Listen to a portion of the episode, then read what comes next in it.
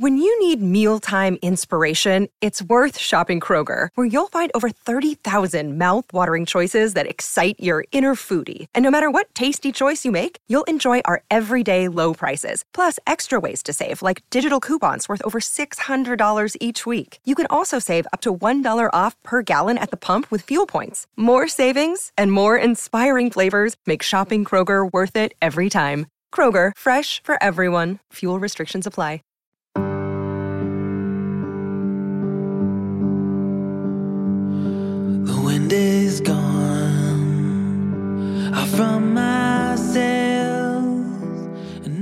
Welcome to the Deconstructionist Podcast. I'm your host, John Williamson, and I'm back with our friend Rabbi Brad Hirschfield. Uh, we've got an ongoing series if you've been following along. Uh, so last week we touched on the story of Cain and Abel, and this week we kind of wrap that up and continue on with the story of the flood. And um, I've really enjoyed these these conversations. I hope you have too. I just think it's so important uh, to really um, reach out and get perspectives from literally the, the Jewish people whose uh, stories these are, and uh, and and these stories were written by uh, by by Ju- the Jewish people. And so I, I think it's so important when we look at these rich and beautiful texts uh, to to get perspective. Um, you know, as often as we can. Um, I, you know, a lot of us grew up hearing a lot of these stories uh, through the Christian lens, and so I think there's some additional beauty to be found there. And hopefully, you guys have uh, been enriched and have enjoyed this series so far. So, I am certain uh, Rabbi Brad will be back in the future, and we'll continue to to cover more stories within the Old Testament. Um, always have fun. Uh, there's some additional content. Um, we kind of went longer than normal. Uh, we had some technology issues during recording. Um, I think the sound came together fine, and uh, I was able to kind of piece it together through editing. Uh, but we went a little longer than normal. So, um, in order to cut it into two uh, bite-sized episodes, um, where it wasn't running too long, I did have to cut a piece at the beginning that I do intend on releasing. Um, that um, we just talked about sort of what's going on in Israel and Palestine. I think um, you know he's got some some perspective. Um, he's got family who literally are serving in the Israeli army and special forces who are in harm's way.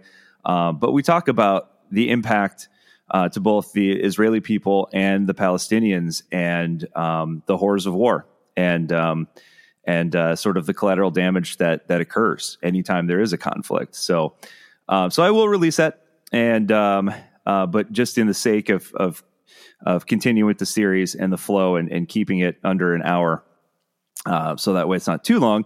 Um, I, I, have to section that out. So uh, more to come next week. I'll be back with a brand new guest and a brand new topic. I'm very excited for uh, several of the uh, guests coming up in the very near future. So, uh, leading up through Christmas and the holidays here, got a very cool topic to cover starting next week. So, very excited for you guys to hear some of those. And um, like I said, we'll we'll bleed over into the new year a little bit, which is unusual for us. But and then I'll take my my my little break to to record for the next season. But also working on a series that's going to take some some time and effort uh, that will not uh, uh, prevent uh, me from from releasing new episodes uh, right around the same time frame we normally do. Uh, but just know that working on some interesting content in the background. So more to come on that as I have more information. Um, sort of in the research stage right now. So more to come. Also, good news: I have finally found a, a company to sort of take over the the merch uh, section. So there is a new merch link in um, in the the the link uh, page that we've got there, uh, the link. Uh, there's a new merch page. Uh, it's through Printify, and um, I'm slowly but surely getting all of the original designs loaded up into there. But what it's going to do is it's going to offer way faster shipping. It's direct to print, and so um, I've ordered a couple test batches and fiddling around. I'm I'm not real. Uh, I'm not super happy with the t-shirts yet, uh, but we'll get them there. Uh, but there's a lot of other merchandise options that we're able to provide um, hats and hoodies and all sorts of things. Um, the usual stuff coffee cups, pint glasses, the t shirts. Um, but now we've even got tank tops and mouse pads and all sorts of stuff. So check it out if you're interested. We've got some new designs up there as well, um, including some quote shirts uh, from over the years, um, but lots of new options uh, to be to be found. Um, and much much faster shipping. Like I said, um, it, it's uh, gotten here within about a week, maybe less. Uh, so pretty pretty quick. And the other cool thing is, for the first time, we're able to offer international shipping. So no matter your, where you're listening from in the world, um, you should be able to order from the site. So definitely would love uh, some feedback on if you like it or if there's certain things you'd like to see. Uh, please let me know. Uh, and um, definitely willing to to make some some tweaks there and try to keep the costs as low as humanly possible. So uh, very excited to launch that. Uh, like I said, the link is in our link tree link uh, in the uh, bio and on our and through our social media and our website as well. So find it anywhere uh, there. So all right, without further ado, let's get to it. This is uh, part four or part six, depending on how you're following along here, with Doctor Rabbi Brad Hirschfield.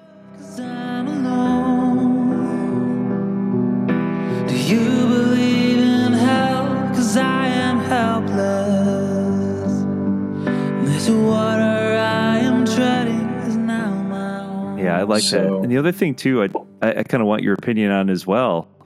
Is one of the things that's interesting about this story that I think I've always found fascinating is is in God's sort of reaction. You know, it, it's even God seems to understand, which seems to be a theme throughout uh, a lot of the biblical stories. Is the fact that um, God seems to understand that violence begets more violence, and so He could have just smited, you know, Cain off the face of the earth, but yet He doesn't as you said, he protects protects Cain.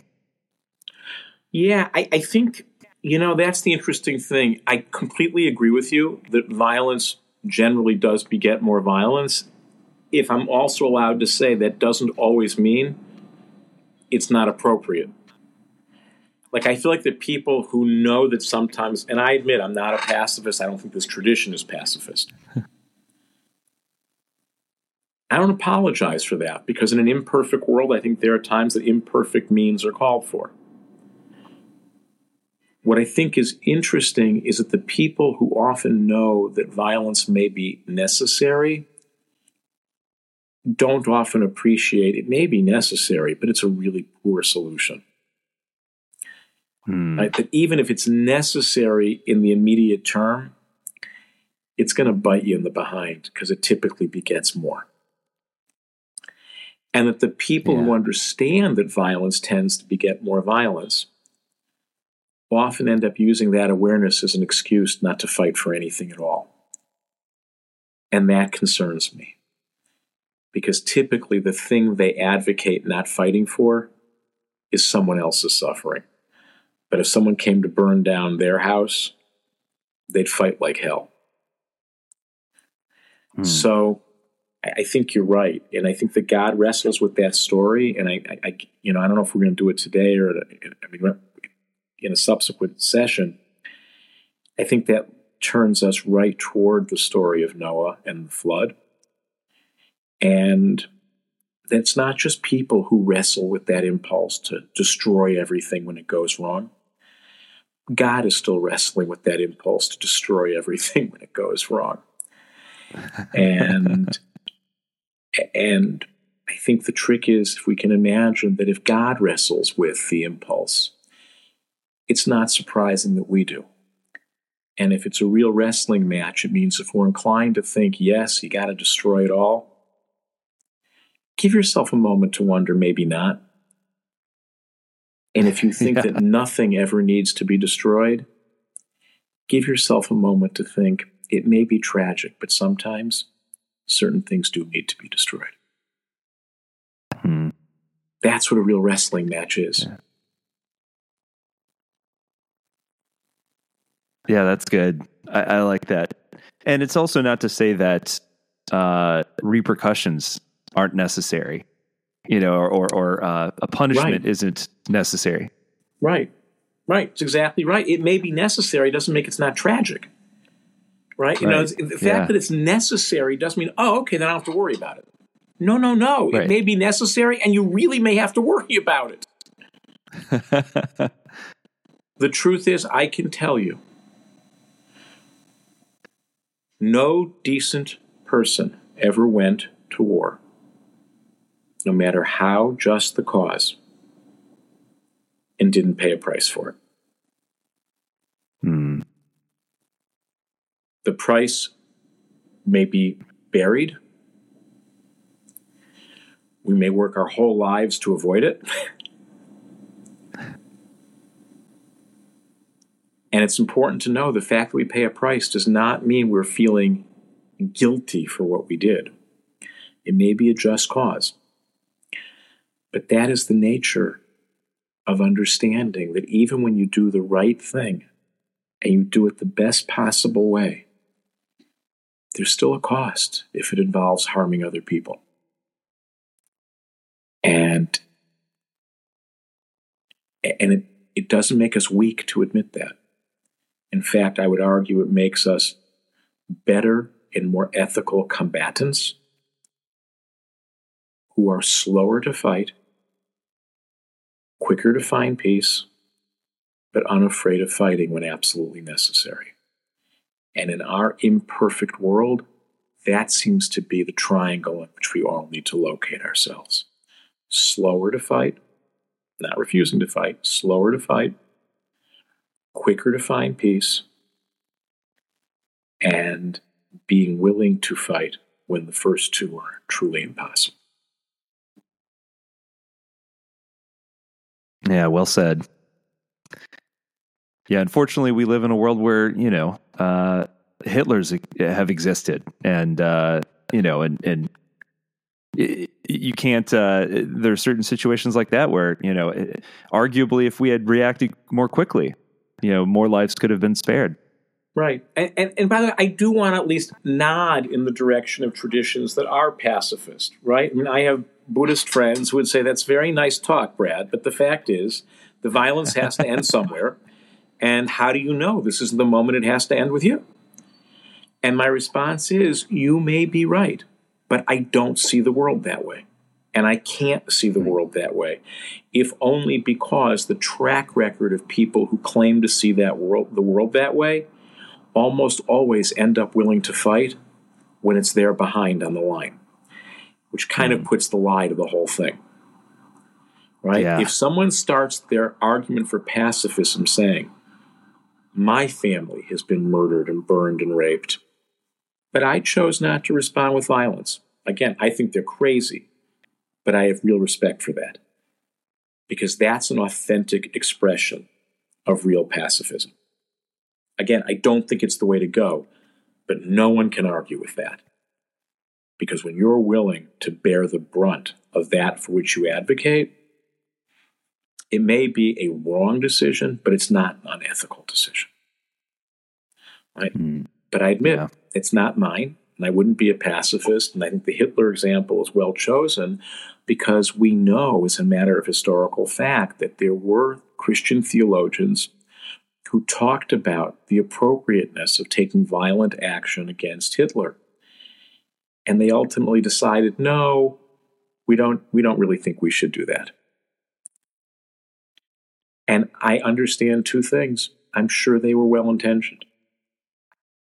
And they were terribly wrong. Hmm. So we yeah. tend to figure out that we were wrong, but usually after other people have suffered. And that's a yeah. little too late for my liking. Yeah. Yep. So we have to willing to be on the hook and to get yeah. it wrong, and then to live with the price we pay for taking strong action. I don't know any way around that. Yeah. And we have to learn from history. You know, as a history buff myself, like you know, we we have to take these examples, eh, you know, throughout history and learn from our forefathers and our foremothers, and and hopefully do better the next time. And yet, sometimes there are certain lessons we seem to not learn very well. I mean, again, this goes back to what the power of all these stories in the Bible is. I think it's because they have to keep being relearned. I, I, I think that's what yeah. it means to be human right? I would like to believe there is a piece of me, mm-hmm. you know, a little bit magical thing. Oh no, we'll get it, and that'll be the end of it. But then I would be betraying the power of having unanswered questions, right? As if we really believe the questions are unanswered, if where are you is unanswered, if am I my brother's keeper unanswered, is because we are always being called and recalled to re-answer it. And I guess what I would say is my more realistic hope is we'll never answer it finally and totally, but hopefully in each re answering, we're re answering at a somewhat higher level, a somewhat more evolved level, a somewhat more compassionate level. But I think we'll probably have to keep re answering these questions in every generation. Yeah, I think you're right. So, so do you want to get into the the, the flood? I think if we that's think one the that's... internet will be good to us, I, I, I have the I have the time, and we certainly can. So that's if it works, Sure. yeah, we may as well see if we can knock it out, and then especially if we can switch over to phone, you know, for part of it, if that'll actually give you the audit, you know, the the audio quality you need, we can switch over to that as a backup. But yeah, why don't we? Let's you give know, it a shot. Yeah. Why don't we start? All right. Um, Sounds good. So, I mean, let me start by asking you a question. If I were to say to you, in the circles that you move in, spiritually, intellectually, religiously, whatever, what's the story of Noah and the flood about? wow. Um, yeah, I'm trying to think back, and, and and and where I like to pull from is sort of the vacation Bible school versions of these stories because I think a lot of people, like unfortunately within the Christian circles, tend to uh, stick with those versions of the stories and never evolve past it into the land of like metaphor and um, you know and, and that sort of thing. Um, so I think the the version that I was taught growing up, probably like a lot of listeners, was that you know God was unhappy with with the way that the world had had kind of drifted, and so wanted to start from scratch and hit the reset button, but wanted to save you know this this family uh, who had who had been uh, the good people, you know, and and and let's rescue some of the animals, and, and we'll have a, a small population for which to uh, to repopulate the earth after we wipe out all the evil and the and the the sickness and all the evil, and um, and we'll start over. And that's sort of the version that that uh, we were born and raised with. yeah, I mean, I think that's I. So I think that is right. What's interesting to me is the way it really does pick up on the themes that we've talked about, you know, before about this issue of constantly to re-ask and re-answer these eternal questions, and that even God is struggling with the impulse to double down on the very Yeah. thing that creates the problem. So we're kind of all in this together. So much so that if you look in, in Genesis chapter six, and it's kind of the the, the, the precursor to the story, the Lord saw how great was humans' wickedness on earth, and how every plan devised by people's minds was nothing but evil all the time. And the Lord regretted that he had made man on earth, and his heart was saddened. Read two more verses and we'll come back. The Lord said, I will blot out from the earth the men whom I created, men together with beasts, creeping things, and birds of the sky, for I regret that I made them. But Noah found favor with the Lord. So let's go slow. First of all, I think for a lot of people, God has regret. If we've been told that God is this all knowing being, then how can that God have regret? Regret is predicated upon the idea that I thought it would go one way, it went another way, and now I feel bad about it. Now, I, don't know about you, but that's not the God most of us were introduced to as children. A, right? A God, and I think it's fascinating because right, we're not talking about some analytic book, this is the Bible itself seems comfortable describing a God who is able to have regret. And there's, I, I think that question, right, whether it's about God or it's about us, is not whether we have done things that we regret, but when we do things we have regretted, what then? See, that to me is what the, the whole story is about. Because if God can have regrets, then surely we can have regrets. Right? If God is God and entitled to experience, oops, then surely we are. And that really, from the very beginning, I think what this story is inviting us to imagine is not that if you have regrets, you should, you know, think, oh, oh God. Because what does God say? Oh, me? I really messed up? and I'm not trying to be glib, but it goes all the way up if you think of God that way. And the story is willing to say that God, God's self, has regret. So listen, human, you're going to do things you're going to have regrets about. right? Because according to this story, it's not only what it means to be human, apparently it's what it means to be God. yeah. And yet, with that, then the question isn't not whether or not we do things we regret, but what do we do when we've done things we regret? Right? Because we, we're all going to be in that place. And I think that the flood story ultimately is even if the one who we've always been told has all the power, knows everything, can see everything, even that one can go, whoops, I feel sad. Yeah. I look at my life as creator and master of the universe. I'm sad. Because mm. this didn't work out the way I would have hoped. And I don't know about you, but I don't know a person who hasn't had that experience. So once you know we've all had that experience, I guess you could make people feel terrible about having done something they now regret. But that's not what this story does. Instead, this story opens up with the character who's supposed to be beyond the capacity for regret having regret. So, and then saying the real question is not have you done something you regret? It's now that you're confronting that which you regret. How do you want to deal with it? What do you want to do about it? And that's important because even to ask that question, what do you want to do about it, suggests there are things you can do. That mm. oftentimes I think when we feel regret or remorse, think, well, it happened. What, what can I do? And we wallow in that powerlessness. And the story says, no. You can have real regret. And, you know, forgive me, it sucks. It's painful. God is sad we are sad when we've done the things we regret. I wish my life had gone a different direction. I regret this and I feel bad about that. That's fine. You can. But don't pretend there aren't things you can do now. And so, from the very beginning, I think the flood, which is often read as this story of pure unbridled rage on the front end, it's not. It's set up by the fact that, yes, we may feel those things, but there are things we can do.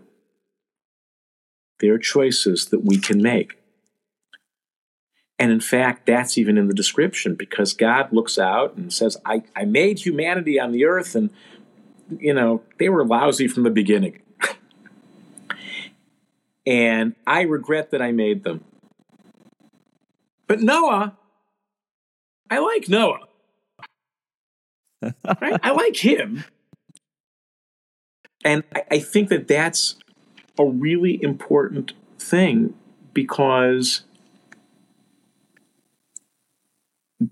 to imagine that even in the midst of our regret, we tend to say, Oh, I regret it all. Slow down. It feels like everything about whatever the it was was wrong. But here, maybe we can be like God. Is there anything in that messed up deal that you can still identify? I like that. Right? Most of it, colossal mistake. but I like that. And I wonder could I rebuild from there? Hmm. So I think from the very beginning, the flood story is a story of wrestling with the first impulse, wipe it all out, taking a breath in the midst of our regrets, saying, Can I find anything? in that relationship, in that job, in that structure that I did like? And if I can, maybe I can rebuild from that.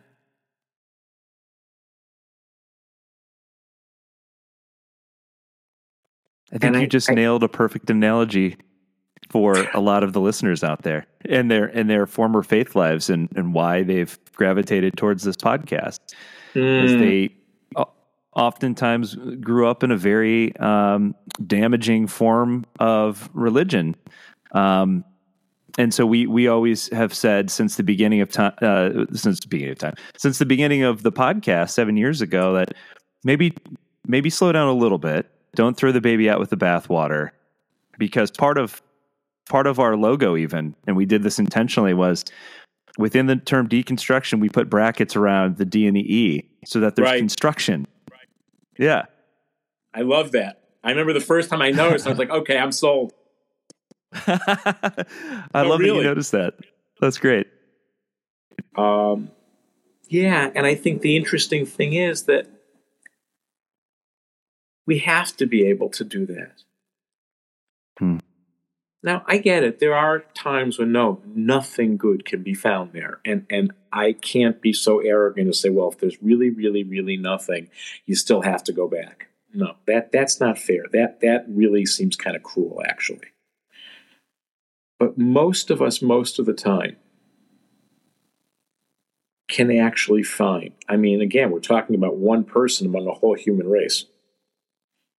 So it doesn't have to be a lot. But it turns out that that little bit, that one guy, and then we're going to see in a little bit his family, you can actually rebuild an awful lot from that little spark. And I think the idea of I feel terrible about it, and for legitimate reasons, it was really bad,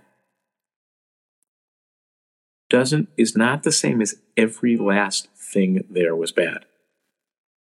And I think actually one of the gifts we can give ourselves in coping with those kinds of regrets is to say, you know what? The most empowering thing I can do is to find that bit of it that actually did work, get rid of all the rest of it, and build from that piece that worked. And by the way, any question about how imperfect that little piece that work can be, you have this phrase in verse 9 of chapter 6. This is the line of Noah. Noah was a righteous man. He was righteous in his generations. Now, I don't know, I don't recall any Christian commentators picking up on that strange phrase, right? That he was righteous and righteous in all of his generations. But Jewish exegesis, Jewish commentary on it, sees two famously divergent understandings of what that when he was righteous in his generations, as opposed to when. and so, one school of Jewish thought is he was so righteous that even surrounded by all of these awful people, he was really righteous. That he was like so perfect in that way. That he was beyond being influenced by all the terrible things that he swam amongst. But the other school of thought is kind of the opposite. In the context of the awful people he lived with, he looked okay. he was righteous in his generation. But if he had lived in the generation of really righteous people, he'd be nothing special. and I think that that last I one like that. is really important because it's a way of saying when we find the bright spots amidst the things in our lives that we regret,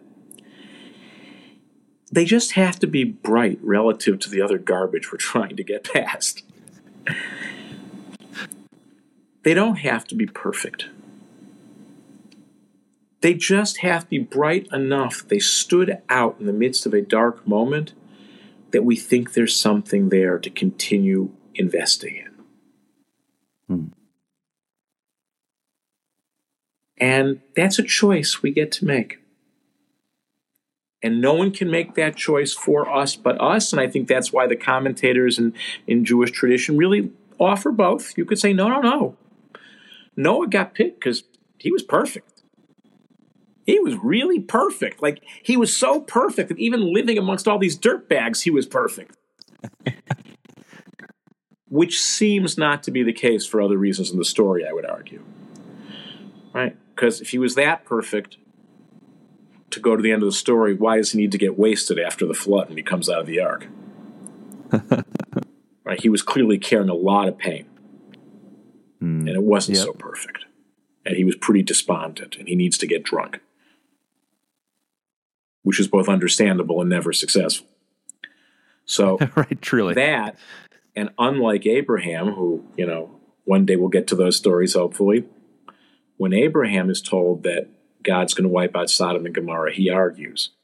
When Noah is told that God's going to wipe out humanity, he goes, Yeah, but I get a raft, right?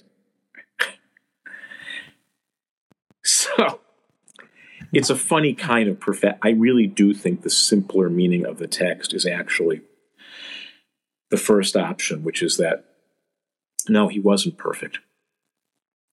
His righteousness was in context he was better than those amongst whom he lived.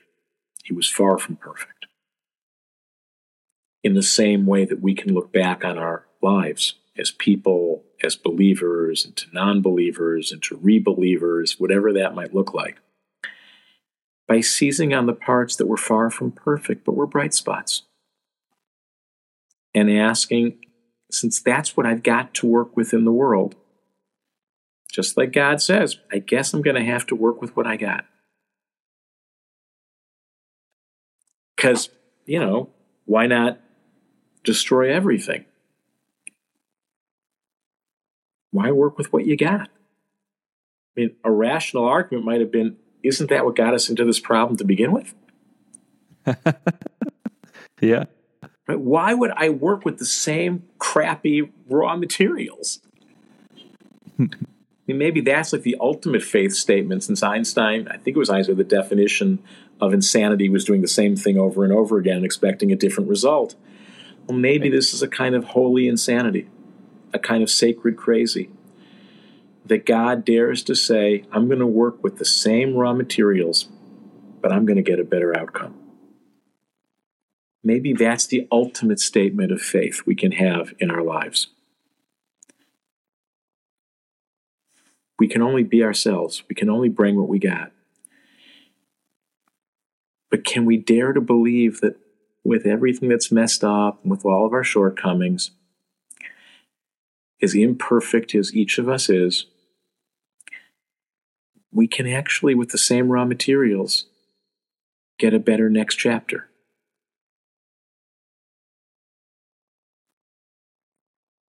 That's beautiful you know? And by the way, clearly it's like a tension of the story because you go to verse 12 when god saw how corrupt the earth was for all flesh had corrupted its ways on earth god said to noah i've decided to put an end to all flesh for the earth is filled with lawlessness because of them. I am about to destroy them with the earth.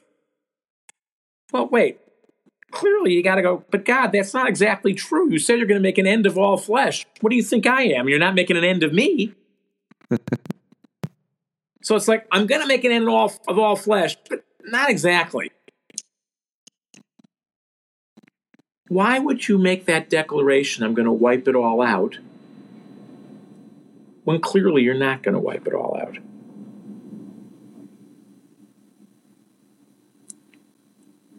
Right? I mean, don't we all do that? I'm done with you. Right. And it's a totally reasonable response in a lot of situations. But there's a difference between what is a reasonable emotional response and a smart way to proceed.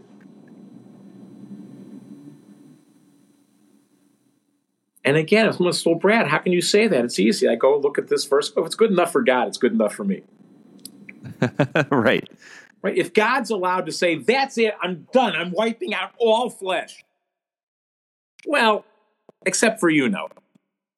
And oh, yeah, by the way, your wife and your sons and their wives. And it's like, so I guess when you said all, you didn't really mean all. Well, not really. But the feeling of wanting to wipe it all out is real.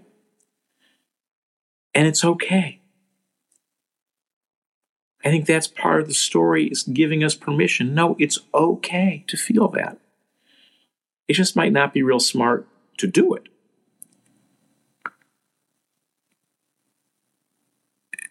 Because those points of light, imperfect as that light might be, they're pretty much always there. And I say pretty much because I want to be respectful of moments when people really can't find them. And I think that's real and deserves to be respected. Hmm. But they're far fewer than we imagine. Especially if we go the Noah understanding of, yeah, he was perfect in his generation, meaning he wasn't great. But relative to the garbage that surrounded him, he was doing okay. in fact, okay enough to rebuild the whole human project off of. Right? And what if we just forget treating other people that way? What if we treated ourselves that way? If we actually said, Yeah, I am really messed up. But what if with all that, I could, I'm actually good enough to rebuild everything?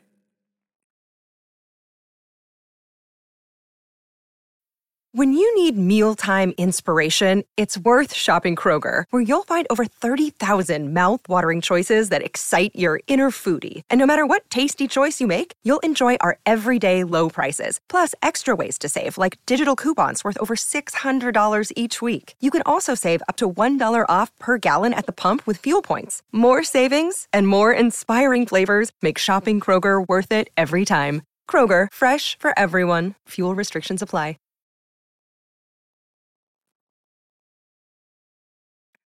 Yeah, that's and and some may argue that that might be the starting point, you know. The ability to forgive oneself.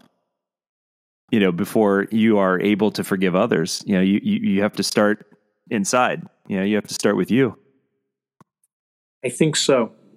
I think you're absolutely right. Uh, I mean, the social analysis, I think the people who focus on forgiving others don't appreciate you have to start by forgiving yourself. And the people who are into self forgiveness don't understand, yeah, but it's not only about you. You got to deal with other people too. right. But I think you're right. And I think, you know, again, we're way ahead because now we're in the book of Leviticus. The genius of that phrase, to love your neighbor as yourself, mm. is that that verse actually makes no sense unless you first love yourself. Yeah. Right? You can't fulfill love your neighbor as yourself unless and until you love yourself. Now, if you only love yourself, then you're a very damaged narcissist. But if you think that you can love others without first loving yourself, you don't, that's just not what the verse says. Yeah. Yeah, and a very popular uh, rabbi amongst Christ, uh, Christians, uh, Jesus, uh, felt that that was important enough when when pressed that that was one of the most important things, right. Uh, commandments. Right. And I don't disagree.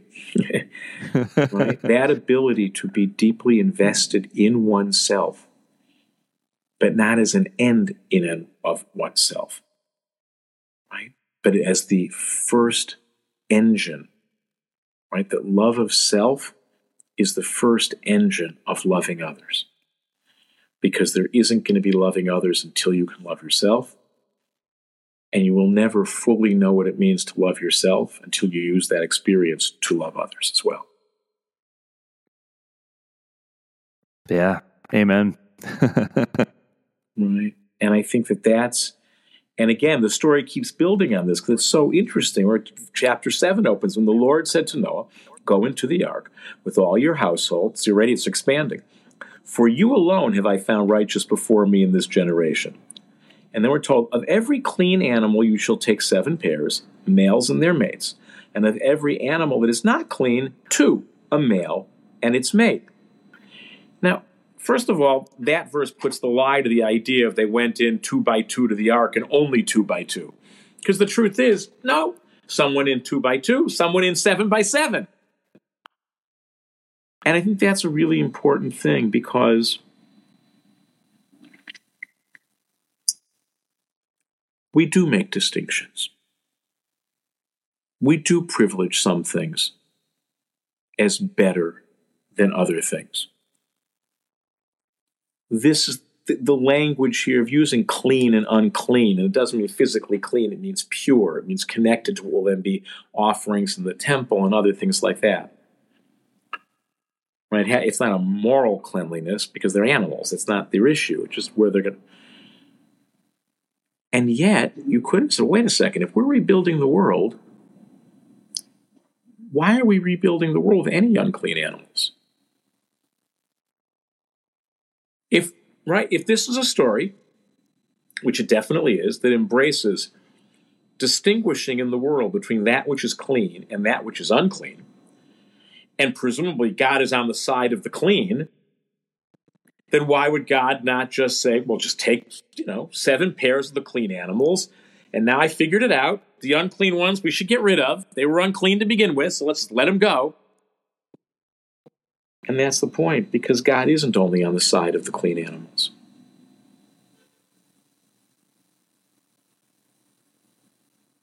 You can make choices. In fact, you have to make choices, I think, in this world. There are hierarchies. I don't think all differences are meant to be flattened, and neither does this story. But it would be really helpful if the people who knew that hierarchies mattered also appreciated the necessity of the things that are lower down on their hierarchy.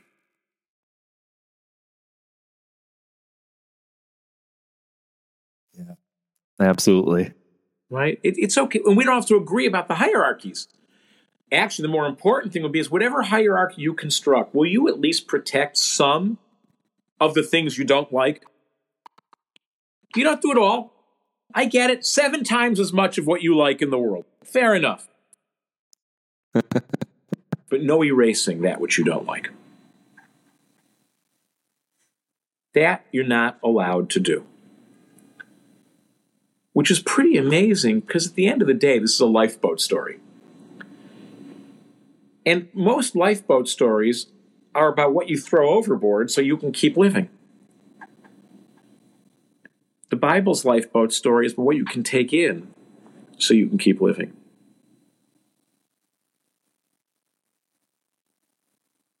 that in fact, the only way you can hit the restart button, and Lord knows, we all need to hit that button for different reasons in our lives. It's going to be with everything you've been before then.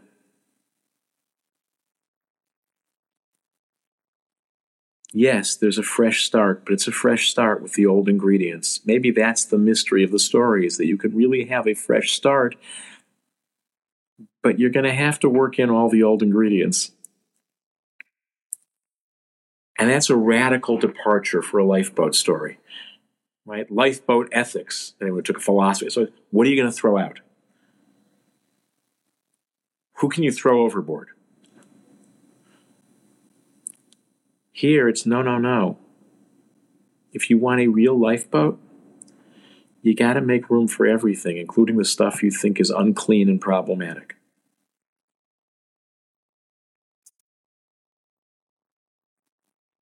Now, again, not as much room, but some room. That there's no way out of. I mean, that for me is why this is one of the most important stories in Scripture.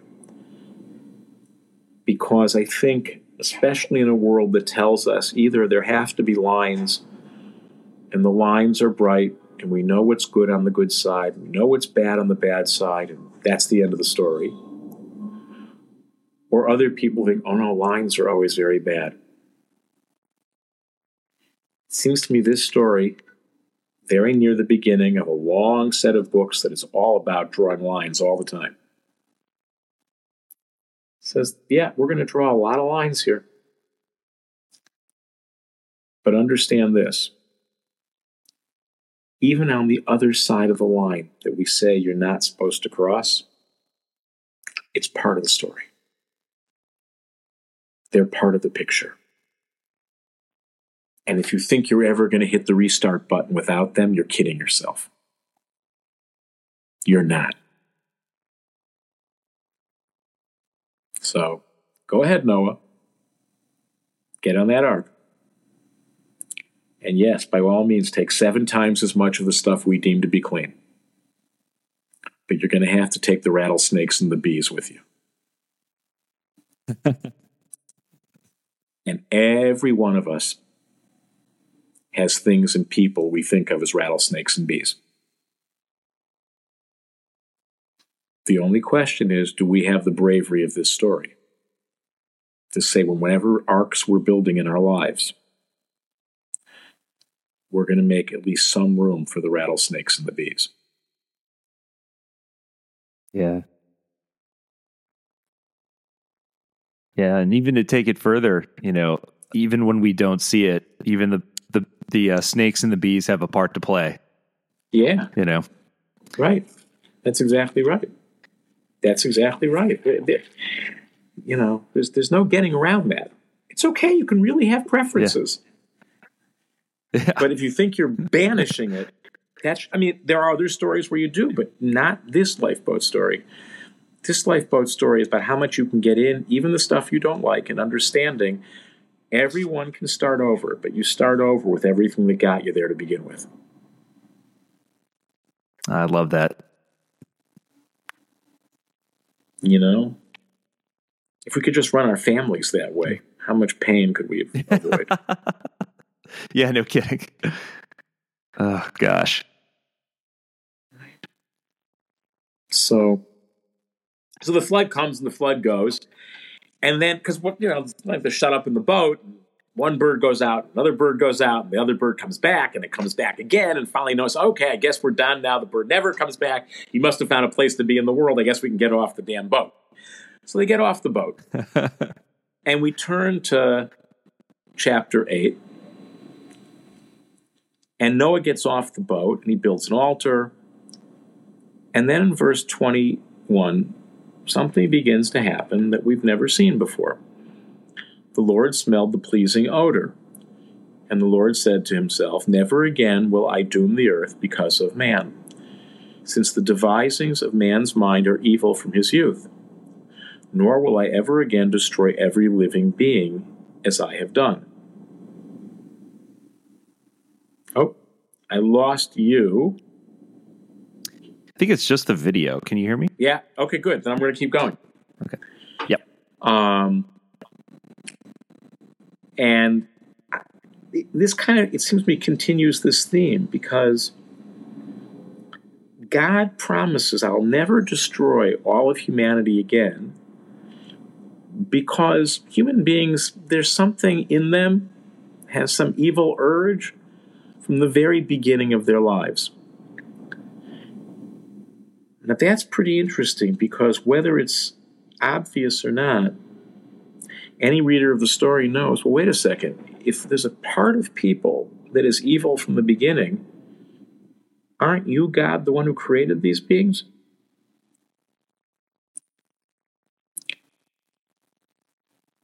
Which means God's not apologizing for what God does in the story. But God is admitting, I, I have a role to play this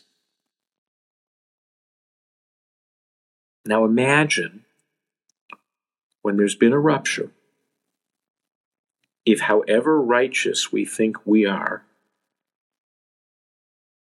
we were willing to say, look, I, I was definitely right. I want to be clear. The other side is so wrong, they're not even wrong.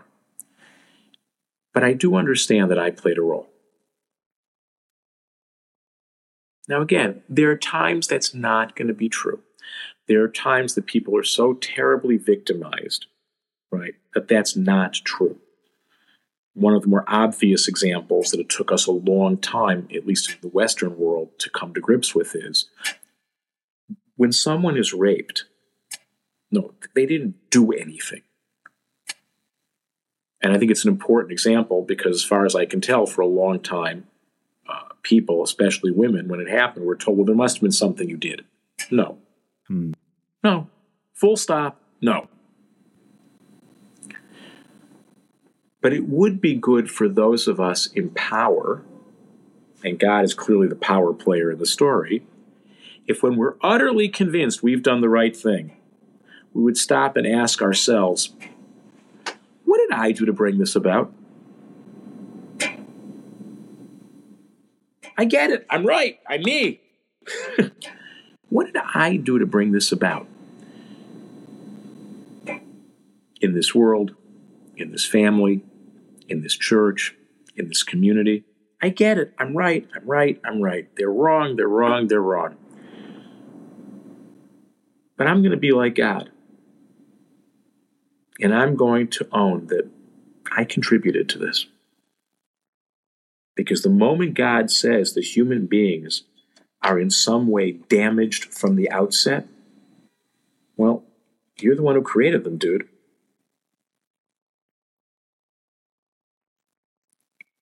This is one of those moments when actually genuine belief in God, as Scripture presents God, is far braver and more complicated than most of us have been led to believe.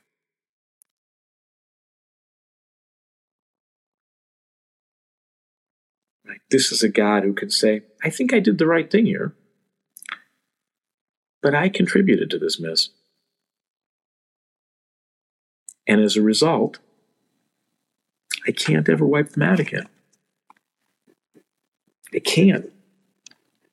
Because others, what is the necessary connection between their evil from the beginning and therefore I can't wipe them out? Why not? If they're evil from the beginning, go ahead, wipe them out.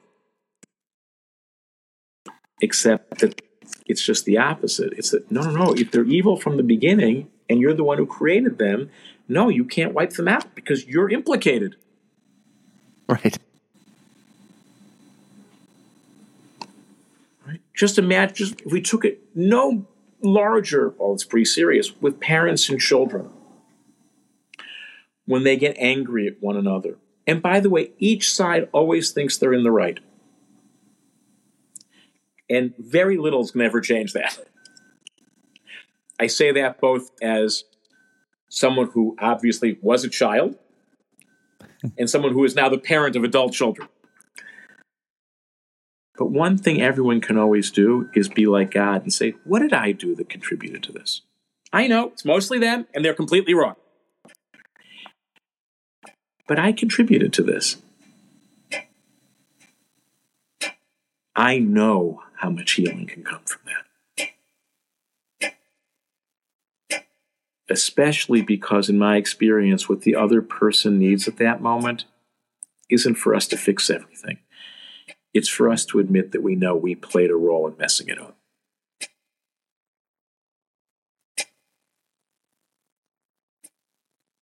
That that itself is so epically healing. It's unbelievable. And, you know, as you hear me say a lot, if God can do it, then we should be able to do it.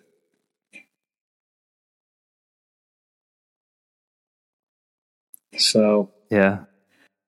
Hmm. You know, and then it, I, I think it gets even better because that could be the end of the story, right? That would be a perfectly uplifting, great end of the story. But it's not. This is God reflecting to God's self, which is good. But now we're going to see something even more profound, which is God reflecting on that awareness with humans. And that mutual reflection and obligation, that deal that we make with ourselves and with others, the fancy word for that is covenant. And this story doesn't end without exploring that covenant. Because it could have been God reflects on God's self, and I know I'm implicated, so I'll never destroy them again. And I'm not going to tell them because they're humans. Let's not get carried away. But in fact, that's exactly what God does. In chapter 9, God blessed Noah and his sons and said to them, Be fertile and increase and fill the earth. The fear of the dread shall be upon all the beasts of the earth and upon the birds of the sky. Everything within the earth is astir, and upon all the fish of the sea. They are given into your hand. Every creature that lives shall be yours to eat, as with the green grasses. Now, I give you these. Now, until we got to those last like eight words or so, that's a reiteration of the blessing that's given to Adam and Eve. Right? Be fertile and, and, and, and, and multi, increase and, and, you know, multiply and fill the earth and everything with the dread.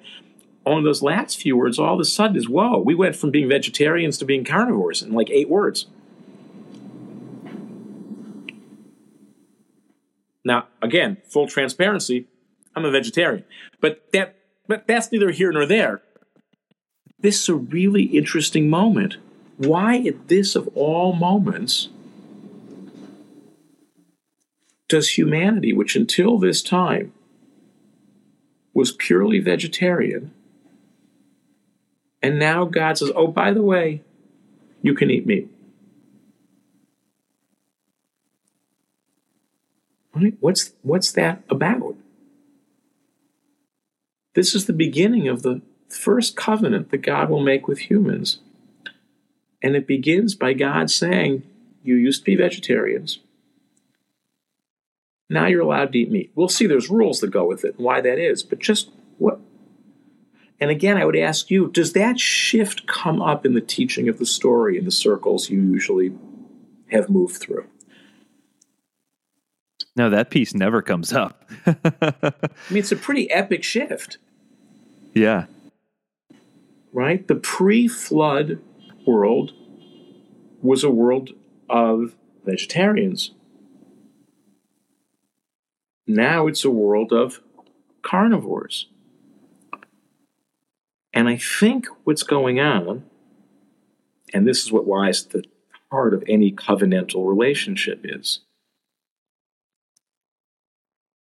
if you were created in my image, God says, I have to give you the power and authority that I've arrogated to myself.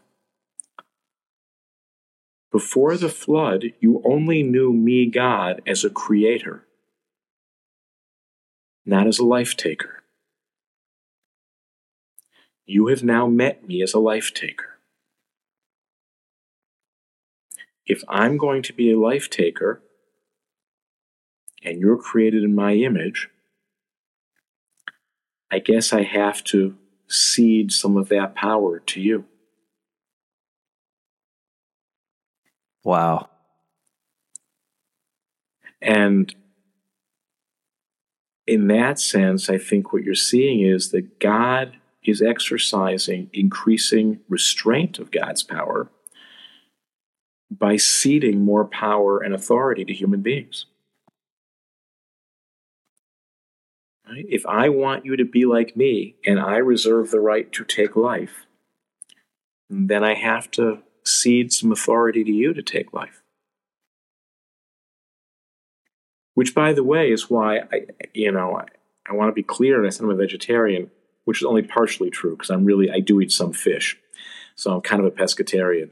Uh, and there are reasons why in Jewish culture that counts as vegetarianism because in Jewish food laws, fish is like vegetables, it's not like meat.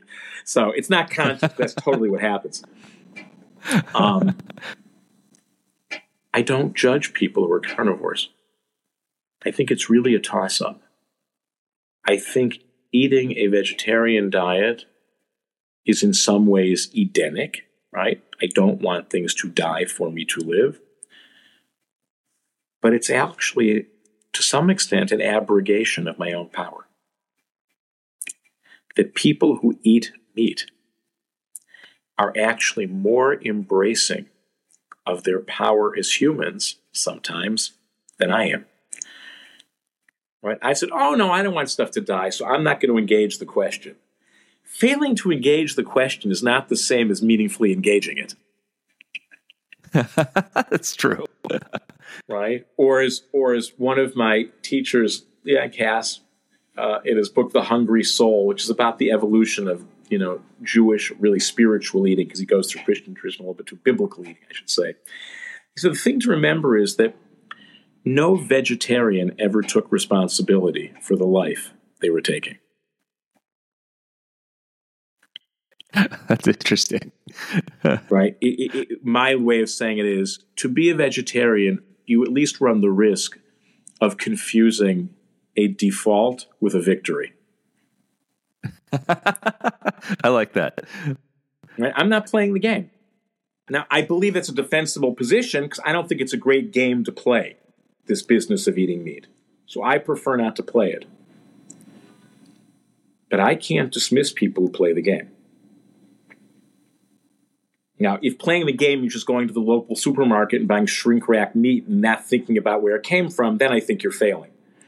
But if there's any sense of food law, we'll talk in a second where that begins right here in this chapter, but all the way to people who hunt for their own meat, right? These are all ways of being directly accountable for what you consume. That's covenantal responsibility. So I think there is a shift, and the shift is very much about God saying, okay, you've met me in a new way.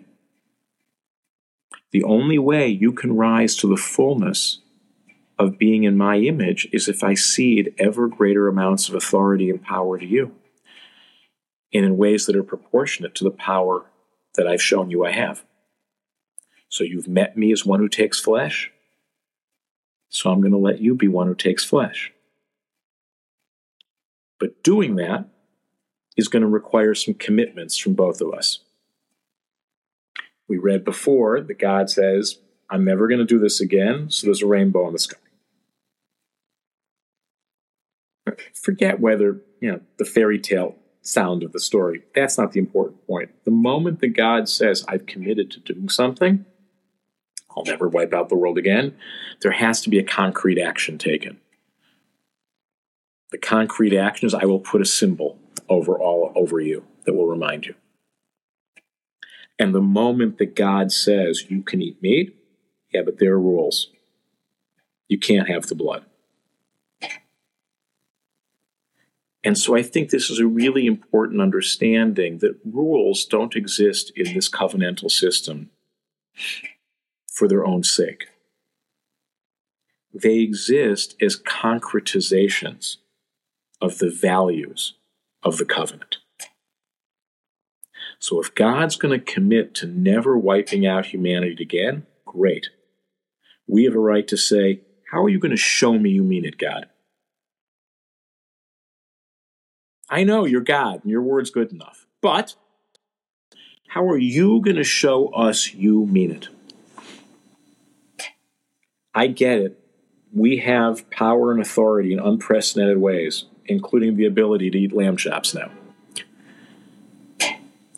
How are we going to prove that it's not just a pure self indulgence? What are the rules going to be that accompany it? That with every new form of power people get, they also get new forms of responsibility. It's not about shrinking from power. It's actually about taking on more power. But with every new power comes new obligation and responsibility. And that's when the story can end. The story can't end until what was seemingly the all powerful God cedes some power and has to live with making concrete that ceding. And that we, so called puny people, are no, we really like God we can take life. But if we're going to embrace that power, which we are meant to embrace, it's got to come with responsibilities and obligations.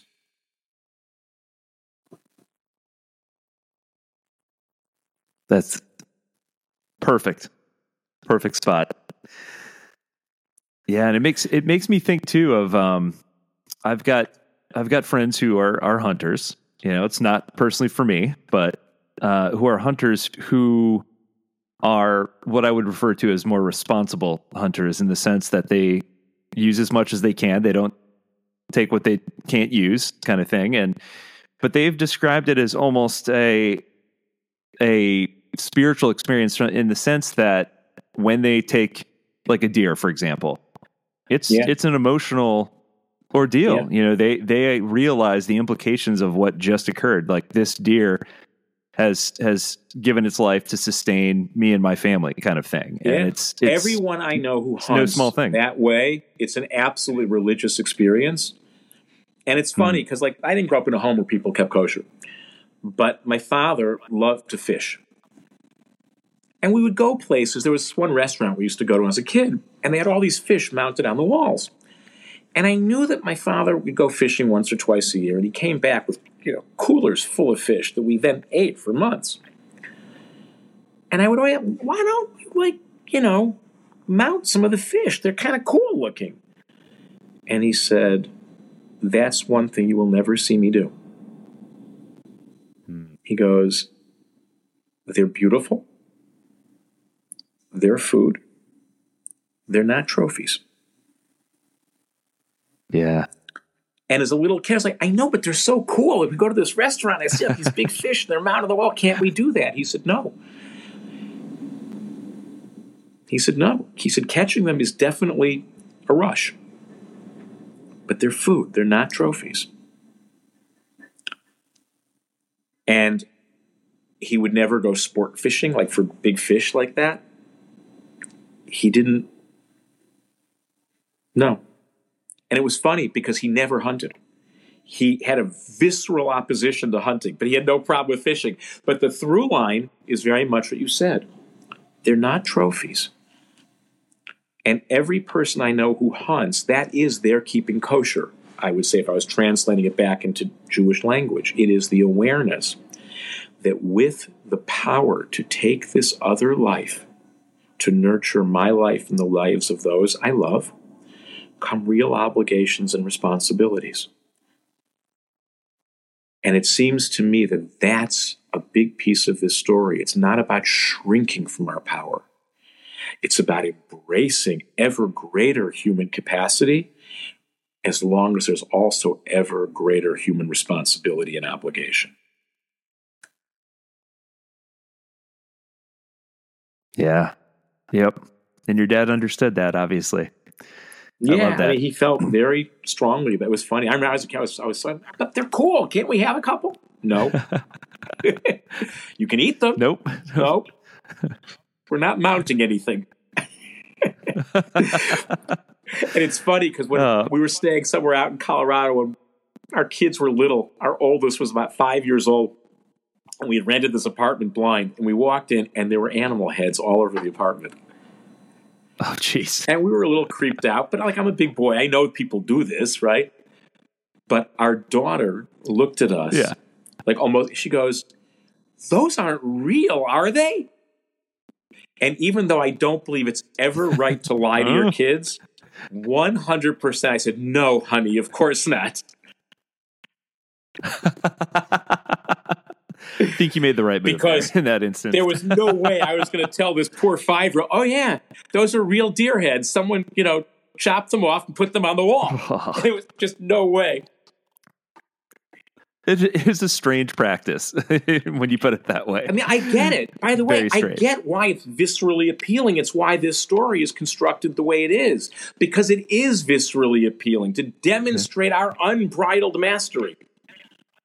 Only it turns out that our mastery is meant to be mastery, but not unbridled. yeah. Yeah. Right? Yeah. It's not an apology for the power we're meant to possess. We are actually meant, that's when people say playing God and they mean something negative by it. I think playing God is what we're here to do. But playing God means also accepting ever greater responsibility and obligation for whatever it is we play God over.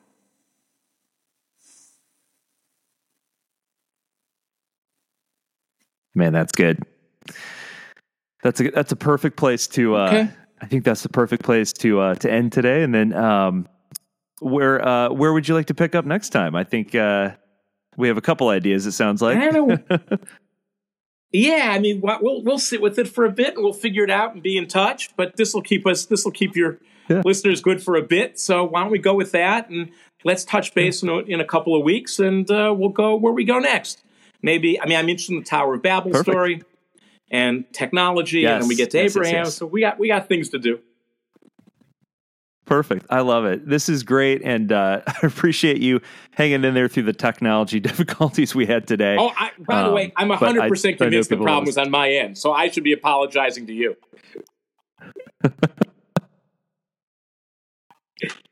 All right, okay. I will talk to you soon. Be in touch if you need anything. Let me know as stuff gets edited because I will say, as we've shared this with our audience, they have loved it. They're That's, just that, loving that makes me so happy. That's great. That is fantastic. So- well, There you go. You have a whole new love to Jewish audience. I love it. I love it. Yeah, well, my my love to them, and uh, and we'll we'll keep this thing going. I think people on both sides are are, are really fascinated by these types of Perfect. conversations. So Okay. Thank you I'll so talk much, to you Fred. soon. Be well.